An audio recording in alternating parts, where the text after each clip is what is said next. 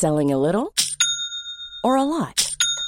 Shopify helps you do your thing however you cha-ching. Shopify is the global commerce platform that helps you sell at every stage of your business. From the launch your online shop stage to the first real life store stage, all the way to the did we just hit a million orders stage. Shopify is there to help you grow. Shopify helps you turn browsers into buyers with the internet's best converting checkout. 36% better on average compared to other leading commerce platforms because businesses that grow grow with Shopify. Get a $1 per month trial period at shopify.com/work. shopify.com/work.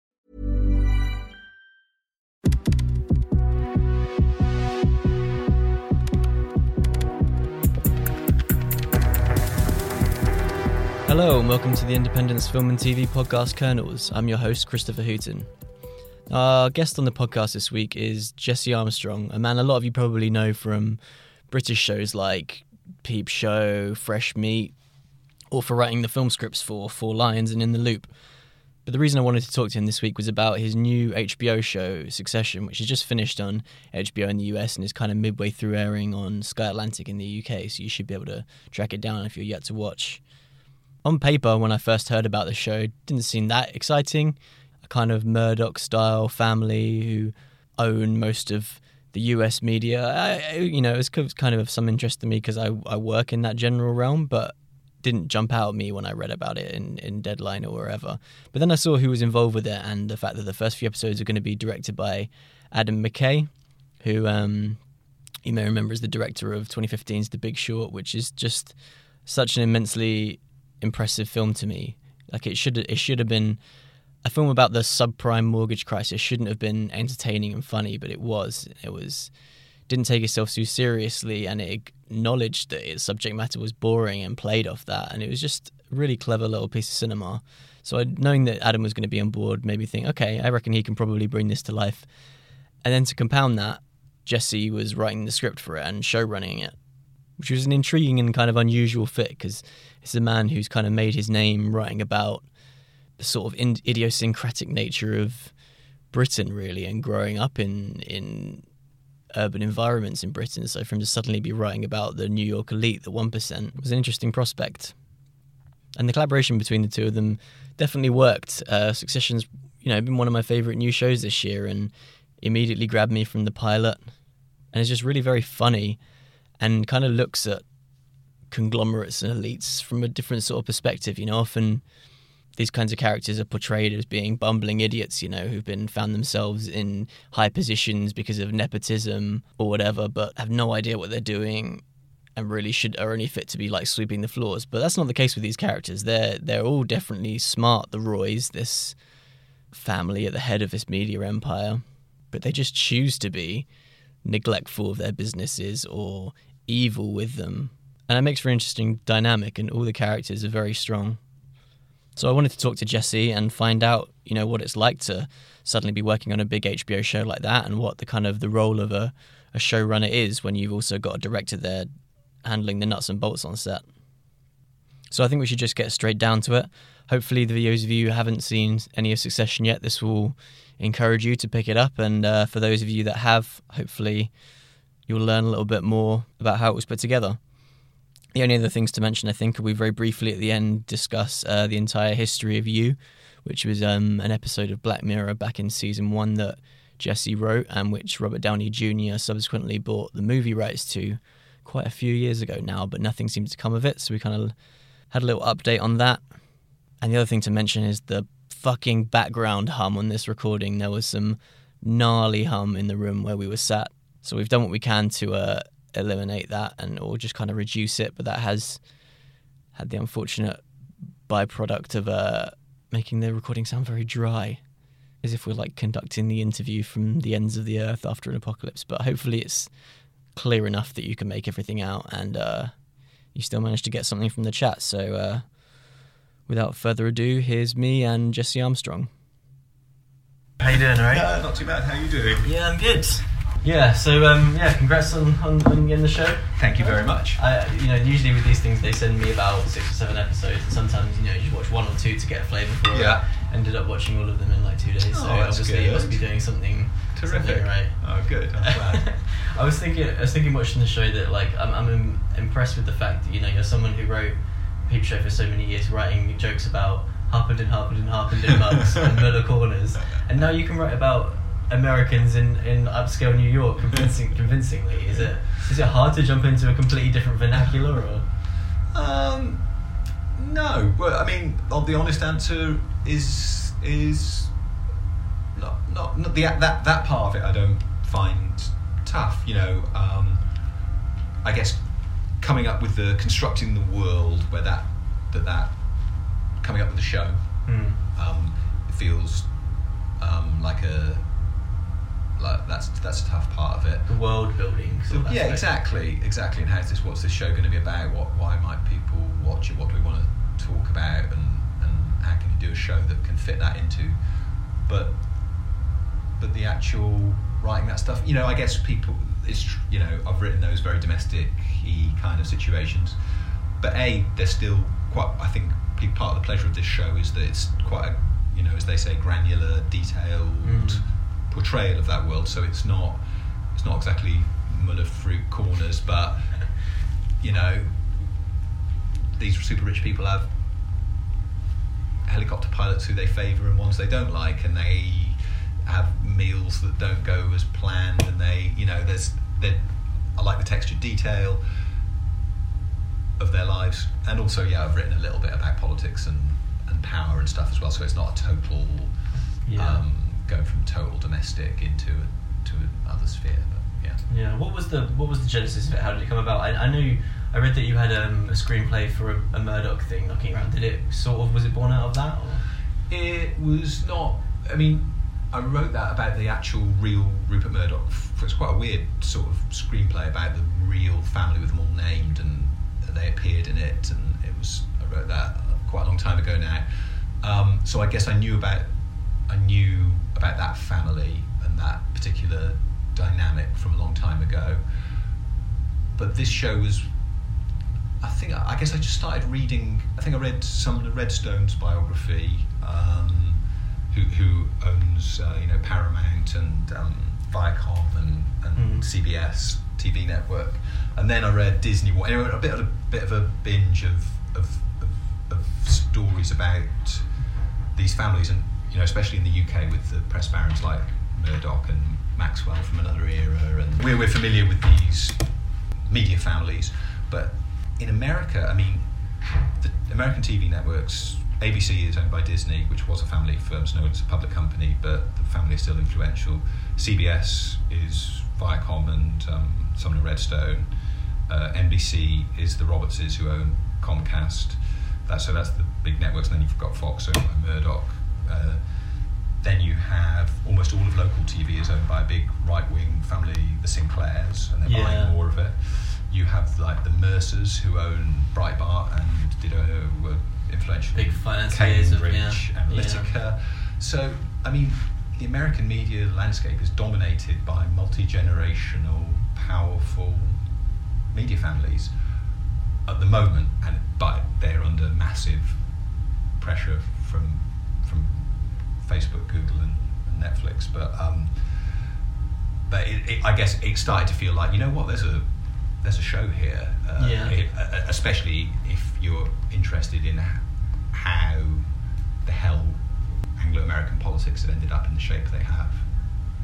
Yeah, it seems like there's like two sort of aspects to show. One is that that is that dynamic of a family being in charge of something. and The fact that's inherently comedic because it's in no way meritocratic, and you've got these people who have zero qualifications sometimes in these big positions. Yeah. Then the other one that maybe is sort of the show's hinted at in what I've seen so far, but not as far as is within the news industry itself Sure. which I think, obviously because I work in it, I would Sure. do, but I think it's fascinating because it's in such a bizarre period where it has like real kind of crisis of identity. Yes. Like, are we there to entertain? Are we there to inform? Yes. How much opinion should we have? Like, Yes. are we are we cool and Yeah. and little, or are we big? You know, old fashioned prestige brand? Yeah. These kind of things. Yeah. The fact that it's changing at such a rapid rate is like an interesting thing to explore, I guess. absolutely, you know, uh, without wanting to unpick my own show too much, you know, there's a succession going on about who's going to take over, and there's also a succession, you know, you see in the Mm. first episode, they're trying to buy a, you know, a, a sort of vicey, BuzzFeedy, gawkery kind of, we don't, you know, see exactly what it is, but that's the world that they're they're trying to get into, and and yeah, those big media brands, I don't know, they don't know what to do really in the Mm. face of the disruption. I love there's um, a line I think uh, Roman says where he's like, "Go back to making Uber for news or whatever it is." Yeah, you hear there's a lot. I'm sure you hear a lot of nonsense talked. yeah, it's funny because it's like you know a lot a lot of shows and, and House of Cards have done it as well. Have, have obviously sort of referenced the BuzzFeeds of this world and stuff, but I feel like we're almost entering a new period now where the whole kind of like quick viral hit stuff of that was you know everyone was chasing a couple of years ago is now starting to die out, and now Yeah. everyone's all all of those although those same companies that came up on cat videos are now being Yeah. like now we need to Yeah. start writing five thousand word pieces and doing investigations again and being ourselves serious. It's, Yeah. it's fascinating how it changes. Yeah, yeah, and it feels a bit like that in terms of podcasts. Maybe it's just the world that people are like, things are pretty fucking serious. I think I better Yeah. get clued up. yeah, yeah. And how did you come um, to work with Adam McKay? Um, so I'd written, I wrote a script for him about um, American savage Republican media. Oh uh, yeah, um, political strategist from the 80s called um, Lee Atwater, and that never went anywhere, like a lot of things. Uh, but so I stayed, but I stayed in contact with them, and then when I, when I, when this show looked like it was going to happen, um, checked out if he was interested, and he it's such a perfect fit for it. Yeah, Right, Good it's- brainer. it feels feels great to have him involved, and yeah, he brought. You know, I think it has quite a loose feel, and we he definitely encouraged improvisation and loose takes, and Mm. something I knew a bit from from working with Armando, and so it was a really happy fit, I think. Who who came up with the uh, deciding to use the, the zooms? That's the one sort of characteristic of the show that I think is different. Those kind of documentary styles. Yeah, well, that's uh, yeah. I mean, the visual style is is Adams, so yeah, Yeah. uh, him and his DOP. Um, we were, yeah, watched a lot of documentaries and movies to to to to refine the style. yeah. And you're you're showrunner on it, right? Yeah, What does what does your job entail as showrunner? Like, it's it's uh, what, what is it? To, I guess it's like um, you. I wrote the pilot in the last couple of episodes. You, I'm in charge of running the writing room, and then you have you have overall responsibility for the show. Really, yeah, are you there on set? yeah. A lot of directors don't like writers on set, do they? Yeah, uh, well, I think that's mo- maybe I don't know. I think a that's uh, probably an older era nowadays in TV. I think often the writers around, uh, even in the UK. But yeah, a a showrunner is always would always be there. Do you get precious about it? Because it's you know About the words, or just you know the fact that it's your script and you've obviously already got an idea in, in your head. Is it is it difficult? You know. Well, you, I, you, you, precious might be a pejorative way. I'm like, Yeah. really? uh, I hope not precious, but certainly like very, very interested in how we're doing yeah. everything.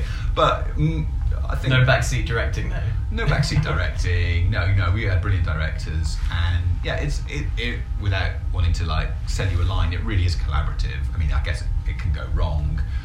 Didn't go wrong for us, but it, when it yeah, it, it, it's a highly collaborative situation because I'm, I'm the one who has an eye on the whole arc of the whole season, and I know stuff that the episode the director who's coming in for an episode might not know. I don't have that time to fully tell them. So it's yeah, it's it's it's it's highly collaborative, Yeah, and um, a lot of the shows. but not precious about the words. Like we change the words a lot, and it's improvised. and, Right, you know, if there's a new way of doing the scene, I'm I'm like always like this is what we thought would work.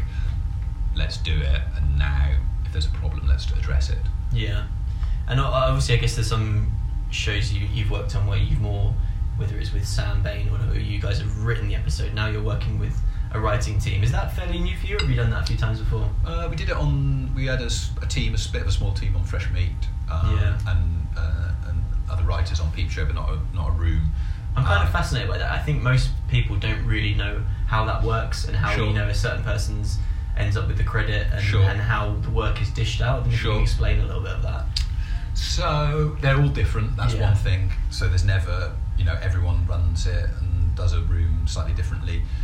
Um, but ours, we, you know, there's always, there's the pilot written by somebody, usually the showrunner, and that's true in this case. So I write the pilot, so I know a bunch of stuff, and then we uh, get together, you know, between six and ten writers, and talk a lot. Talk about, you know, I'll probably have a, a pitch for where I, how I think the, sh- the season and the show goes. But then we discover a lot of stuff and talk it all out, plot lines, character stuff. Lot of, lot of you end up talking uh, quite personally about stuff about family and stories, stupid things, funny things. Sometimes funny things turn into serious, good storylines. Anyway, so you get a load of stuff about the shape of the season, which you all do together in the room, typically. Then you, as you say, we say break the episodes one by one, uh, and then somebody goes off and writes each episode. But but then then the, the room and myself come back into operation as we sort of polish and refine those scripts. Hmm. Um, Do, do so- certain writers sort of say, I, I feel like this is the episode like I should take charge of, or bit uh, okay, maybe it's a bit more it's a bit organic yeah I guess maybe you sometimes get a feel for like oh that would fit that person yeah a bit of that And um, I know you, you obviously you talked about having like read a lot of books about like families that are in Sure. charge of these big organizations and stuff. Did you also have to do like a lot of research into kind of all like business and, and stocks and marketing and stuff because it requires such a knowledge of that. It must be a bit like hard, difficult to get your head around sometimes. yeah it, some of it is it's yeah a bit we had great team of uh, researchers and great team of advisors um, and usually that stuff it sounds complicated but uh, one company acquiring another, the, the details of the of the varieties of stock and the variety, you know, the kind of um, all stock or all cash offer that people are making. Anyway, the, the details can be interesting, and I, th- I hope we don't shy away from them. But It's not as granular as the big short or something, is it? It doesn't go right deep down into. no, I mean, in terms of its me- the media ownership stuff and some of the later episodes when it gets into, uh, there, there- yeah, there's, there's a level, there is a level of detail. I hope, I think it's all right. You don't need to worry about it too much in the writers' room as long as the big picture is right. This is Yeah. what this is what's happening. The, these people are getting, the, you know, old, old media content brands are, are getting, you know, destroyed by those hegemonic monopolistic new players and there's going to be a lot of consolidation in the market right that's not that you don't need to be a um, working at the Wall Street Journal to figure that out and Mm. then and then and then but it's useful to know the details of how these things happen but but um, it shouldn't it, it shouldn't um, intimidate a novice writer who comes in who wants to do an episode but feels like they don't know the whole media climate because we can we, we can we can always fix that with the research team available. Yeah. When you um when you sit down to to write a script, do you sort of want to try and push through to the end and then go back, or do you take it more in stages? On an individual script, Yeah. do I uh, do I do what they call a toilet paper draft, where I just type it out like Kerouac on a big roll of uh, Again, wallpaper? maybe, maybe too pejorative, but like somewhere in between the two. It's actually useful, I think, as a writer to have call it the toilet paper draft because you, you know you've got these two pressures. One is like that it has to be perfect, and the other is that you need to get it done, and you have to find a happy. And sometimes it's very it's useful to think this draft doesn't matter. Uh, actually, when I write, I tend to take quite a lot of care on, on my first draft. I mean, so it's not unusual for bits to remain in the final um, piece that, that I wrote in the first draft. Yeah. I was thinking about kind of the moments that feel a bit sort of like kind of randomly injected, whether it's like a the scene. I I like it. The, the scene where uh, Roman's like, "Let's take our shirts off." It's just Okay. happens, or with a bit as the scene where Greg uh, comes into work with his lunch in a in a dog poop bag and stuff. Oh, yeah. Do those those kind of things? Do they? Are they I always imagine that they're more they're more likely to things that are going to come into your head in the real world as you wander around. Sure. And then you kind of put them in a little in a pocket and are like, right, I would, I would, I would use that rather than you know when you're sitting there writing through, there's something bizarre like that comes to you. Is that how it works for you? Yeah, sure. You do if you keep a notebook or even a mental notebook.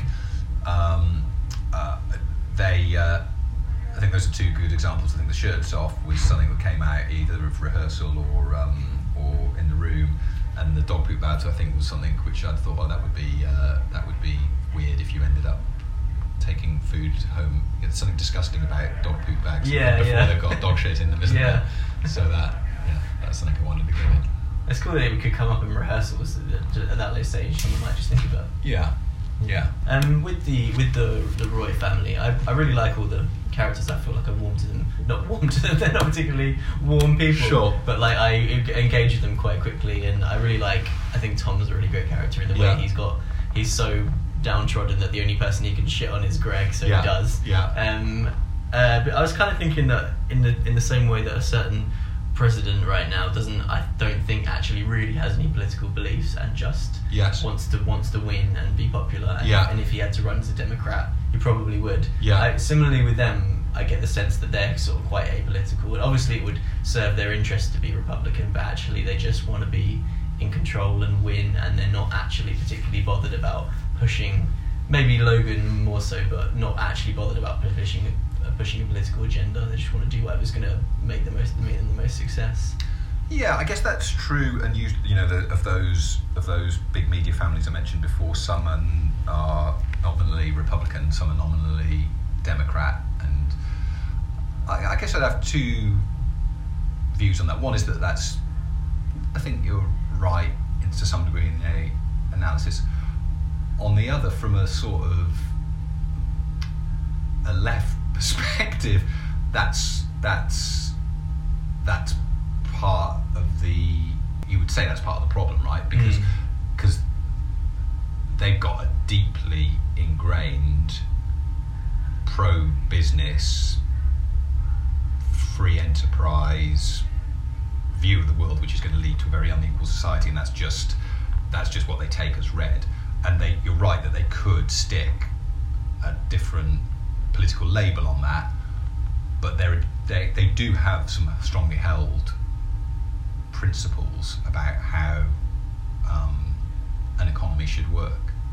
So so I wouldn't I wouldn't be I wouldn't I wouldn't say that they are apolitical. It's just that there is there is a form of politics which is amenable to the to, the, to their view of society, which you could stick either label on. Yeah, and also like mm, having no regard for ethics or stance on those kind of things is in and of itself kind of right right wing, isn't it? Like, Well, I, yeah, that I, I, you know, I don't know. It, it's certainly that's a, that's a, a form of macho business kind of culture. I would say, isn't it? The kind of big dick competition—you've got to fuck over your opponent kind of thing. Uh, yeah, I, I, I don't know whether I'm, I'm from the left, but that's that's not necessarily inherent within conservatism. Yeah. but so so I don't think you could you don't I don't think you could be an I don't think it'd be impossible to be an ethical right wing person. yeah, it's a difficult time to be a leftist at the moment, isn't it? Like I am myself, but it just feels like it's such a in America particularly. You know, there's just there's, it feels like there's no coherent message. It's it's it's a very strange time. The, the right the right is dominant, and it feels like the left doesn't really know how to how to combat combat it.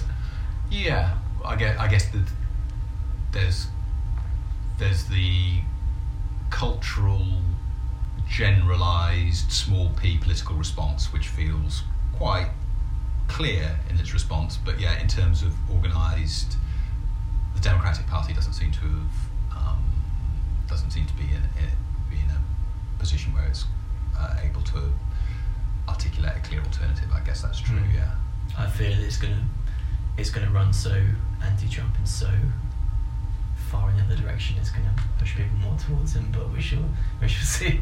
Yeah um, a question I'm, I'm I'm gonna start like over the next year, trying to ask every sort of screenwriter I talk to is just Yeah.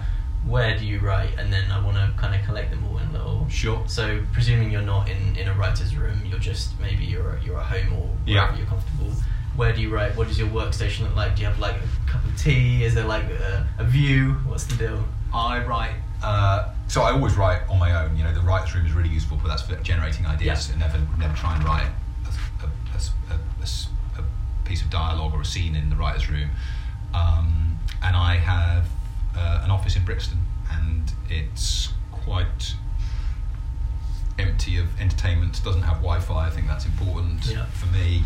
And uh, it has a coffee machine, and it's quite nice and light, and it does have a little window. Plants. No plants, Oh, no responsibilities. Don't want any responsibilities in there. Yeah, that's fair. Yeah, plants are just weirdly stress inducing Exactly. those things alone. and just finally, um, the entire history of you, Yeah. um, which you wrote, I, I like you know, Black Mirror's gone on to such amazing things, and you know, got these huge Netflix budgets now. But I think it's still probably my favorite episode and certainly favorite Thank you. script. I was wondering if you were in, involved in its um, in its sale in any way, the film rights wise, and if you know what's happening with it, because that was obviously like quite a, a cool story, but it's been a few years now.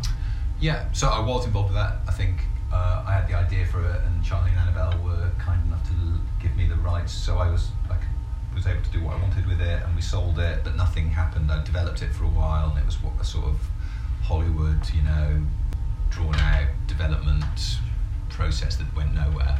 So it's yeah, it's it's in what you want, whatever you want to say, develop, development hell, or just not happening. It's strange because there's, there's been quite a few films lately that have been in that wheelhouse as well. Sure. Yeah, I mean, I think w- when I tried to do it, it as a, to try and change the scale of it, I think something would have got lost. You know, it's quite a domestic, Yeah, very much so. small scale story. You could, you, if, as soon as you started trying to make something quote bigger out of it, it kind of felt like it might fall apart in your hands what the what the actual thing was. So in a way, I feel like like you, um, I like I like um, I like the TV version. So I'm quite Yeah. doesn't it doesn't eat me up that it hasn't got made into a movie because I'm not sure Yeah. it would be. The, te- the technology in the film, the chip just serves to kind of boost the domesticity, doesn't it? Yeah, And play out more arguments. Going into the backstory of the the, the, the microchip and the company Yeah. wouldn't really make sense. Yeah, yeah. You could you could imagine doing that story, and I have imagined it at Yeah. length. Um, it'd be possible, but but yeah, I think you would lose a certain something. Cool. All right, well, thanks for your time today. Not at all. It's a pleasure. Yeah, I hope you go on to more seasons. Oh, thank you. So. Good. Yeah. Well, they've they've said we're going to do another season, so uh, that's that's going to happen. Great. All right. Good. cheers, Really nice to meet you. Yeah, you too. Thanks for good questions. Thank you. Thanks for good answers. All right, that was Kernels this week. Thanks a bunch for listening, and um, we'll see you in a, another week or two. In the meantime, do please get in touch. You know, if you want to tweet us or Instagram us or tweet me, you know, we'd love to hear from you guys. And it's not going to be howling into the beyond or howling into the void. You know, we'll get back to you, and it'll be good to hear your thoughts on the podcast and any suggestions you might have for future episodes and future guests. All right, catch you soon. Thanks.